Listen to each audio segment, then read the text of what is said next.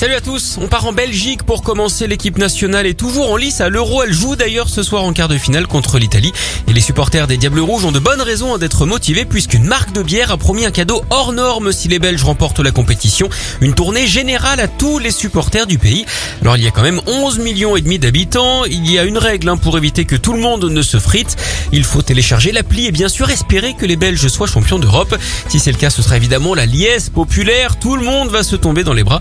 À ce propos, vous connaissez le lieu touristique le plus propice aux embrassades Eh bien, c'est en Italie, justement, la Tour de Bise. On file en Australie avec la décision étonnante de la ville de Knox. Cette localité a décidé d'imposer une quarantaine à ses chats. Ce sera à partir du 1er octobre prochain. Une décision à laquelle personne ne s'attendait, ni vous, ni nous. Les propriétaires des animaux devront les garder sur leur propriété 24 heures sur 24 dans la maison, dans le garage ou dans un enclos. C'est pour protéger en fait la faune locale, les oiseaux, les opossums et les reptiles qui sont chassés par les petits félins. Privé de liberté d'Eminet, voilà qui ne devrait pas plaire à Bernard, ni à l'actrice préférée des chats d'ailleurs, même si ça fait un moment qu'on ne l'a pas vue, la célèbre Miao Miao.